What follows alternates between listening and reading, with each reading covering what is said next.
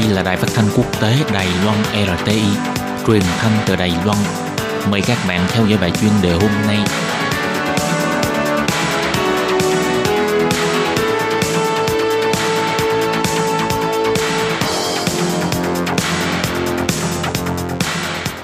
Thúy Anh xin kính chào quý vị và các bạn. Chào mừng các bạn cùng đến với bài chuyên đề ngày hôm nay. Chuyên đề hôm nay có chủ đề là phải chăng có mục đích khác đằng sau lời xin lỗi hiếm có của lãnh đạo Triều Tiên Kim Jong-un? Và sau đây mời các bạn cùng lắng nghe nội dung chi tiết của bài chuyên đề ngày hôm nay.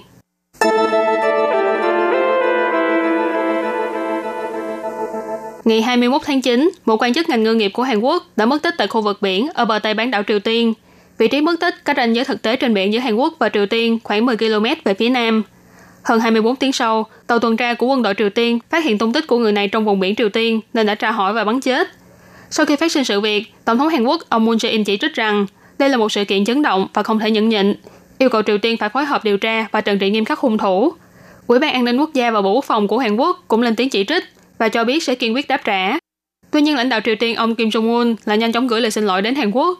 Động thái này khiến cho ai nấy đều ngạc nhiên, bởi vì trước đây Triều Tiên rất ít khi bày tỏ lấy làm tiếc đối với những sự việc tương tự và cũng chưa từng có lời xin lỗi. Căn cứ theo giám đốc phụ trách an ninh quốc gia tại phủ tổng thống Hàn Quốc ông Su Hun, trong nội dung của lá thư xin lỗi, ông Kim Jong Un chỉ ra sự việc không may này vốn không nên xảy ra và nó đã khiến cho tổng thống Moon Jae-in và người dân Nam Hàn thất vọng. Ông rất xin lỗi về việc này. Và để ngăn chặn sự việc tương tự tái diễn, Triều Tiên sẽ yêu cầu các đơn vị liên quan tăng cường hệ thống ghi chép và thông báo về các cuộc tuần tra và nhiệm vụ quân sự trên biển, nhằm tránh việc sự cố nhỏ mà gây nên đại họa. Mục đích của ông Kim Jong Un chủ yếu là không để cho quan hệ tôn trọng và tin tưởng lẫn nhau giữa Nam Bắc Hàn bị lung lay. Phóng viên của đài BBC làm việc tại Seoul, bà Laura Bicker phân tích, việc quân đội Triều Tiên bắn chết quan chức Hàn Quốc có lẽ có hai nguyên nhân. Thứ nhất, Triều Tiên đang cố gắng hết sức để chống lại dịch COVID-19. Theo ông Robert Abram, tư lệnh quân đội Mỹ tại Hàn Quốc cho biết, Triều Tiên đã thiết lập một vùng đệm tại khu vực biên giới với Trung Quốc. Quân đội được ra lệnh giết chết bất kỳ người nào vượt qua biên giới. Và việc đốt những vật dụng mà quan chức Hàn Quốc bị giết mang theo cho thấy thái độ phòng dịch của Triều Tiên. Thứ hai, Triều Tiên đang chuẩn bị cho một nghi lễ duyệt binh quy mô lớn vào ngày 10 tháng 10 sắp tới, nhằm kỷ niệm 75 năm thành lập đảng lao động. Thế mà trong thời điểm nhạy cảm này lại xuất hiện một người Hàn Quốc khả nghi trong lãnh hải của họ, thế nên đã khiến cho các sĩ quan tuần duyên đề cao cảnh giác.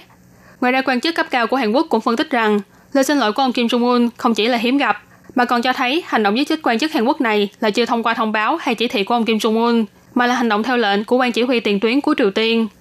Nghiên cứu sinh tại Học viện Boston của Mỹ là Khang Vũ đã chia sẻ trên trang The Diplomat rằng thời cơ mà ông Kim Jong Un đưa ra lời xin lỗi không bình thường chút nào. Kể từ hồi tháng 6, sau khi Bình Nhưỡng ra lệnh nổ bom văn phòng liên lạc giữa hai bên, mối liên lạc giữa Nam Bắc Hàn đã bị cắt đứt. Những hành động này của Triều Tiên thực tế là muốn bày tỏ với Hàn Quốc rằng Bình Nhưỡng cảm thấy thất bại khi ông Moon Jae-in không thể làm tăng thêm mối giao lưu kinh tế giữa Nam Bắc Hàn. Sự khiêu khích của Triều Tiên sẽ khiến cho ông Moon Jae-in phải thay đổi đội ngũ an ninh quốc gia và có chuyên gia chỉ ra đội ngũ mới này sẽ càng ủng hộ những chính sách thân với Triều Tiên hơn. Logic của Bình Nhưỡng rất đơn giản. Nếu như ông Moon Jae-in muốn tiếp tục xoa dịu căng thẳng tại bán đảo Triều Tiên và duy trì sự tham gia của Triều Tiên trong những chính sách giao lưu giữa Nam Bắc Hàn, thì không nên để cho Mỹ can dự vào trong chính sách Triều Tiên của ông ấy. Mục tiêu của Triều Tiên là để cho Hàn Quốc không tiếp tục tuân thủ theo sự chế tài của quốc tế và theo đuổi mối quan hệ kinh tế qua lại giữa hai bên như lời hứa trong tuyên bố chung Bình Nhưỡng năm 2018. Về kế hoạch này, thì việc giết hại quan chức Hàn Quốc là việc làm không thể cứu vãn và càng không nằm trong dự tính của Triều Tiên, không những để lại ấn tượng xấu trong lòng người dân Hàn Quốc, mà còn làm lộ những sự kiện bức hại nhân quyền không mấy tốt đẹp gì của Triều Tiên và đồng thời còn để cho Seoul tự dịp chỉ trích Triều Tiên rằng vi phạm hiệp định quân sự 919 ký kết năm 2018. Vì thế Triều Tiên bắt buộc phải có lời biện hộ cho sự kiện giết hại và đốt xác quan chức Hàn Quốc lần này. Bình Nhưỡng cho biết người đàn ông này mất tích sau khi quân đội nổ súng. Hơn nữa những gì mà quân đội Triều Tiên đốt là phao nổi nhằm ngăn chặn sự lây lan của dịch bệnh. Những phát ngôn này đã phần nào làm giảm đi hình tượng xấu xí của Triều Tiên trong sự kiện này. Vì thế, ông Kim Jong-un buộc phải có lời xin lỗi bất thường này để lập tức xóa bỏ căng thẳng giữa hai bên. Tuy nhiên, ngoài xin lỗi và tìm xác nạn nhân ra, Triều Tiên cũng cảnh cáo Hàn Quốc rằng đừng quá nhiễu đường biên giới phía bắc của vùng biển ranh giới giữa Nam Bắc Hàn. Bên cạnh đó, Bình Nhưỡng còn có lời khen ngợi đối với nhân viên tuần tra đã giết chết quan chức Hàn Quốc và không có phản ứng gì với lời đề nghị phối hợp điều tra của phía Hàn Quốc. Vì vậy, lời xin lỗi gấp rút của lãnh đạo Triều Tiên Kim Jong Un nên được xem là một nỗ lực nhằm duy trì hiện trạng và sửa chữa hành động sai lầm, chứ không phải là lời xin lỗi chân thành đến Hàn Quốc và ông Moon Jae-in vì hành động giết công dân lần này và vụ nổ bom khiêu khích hồi tháng 6.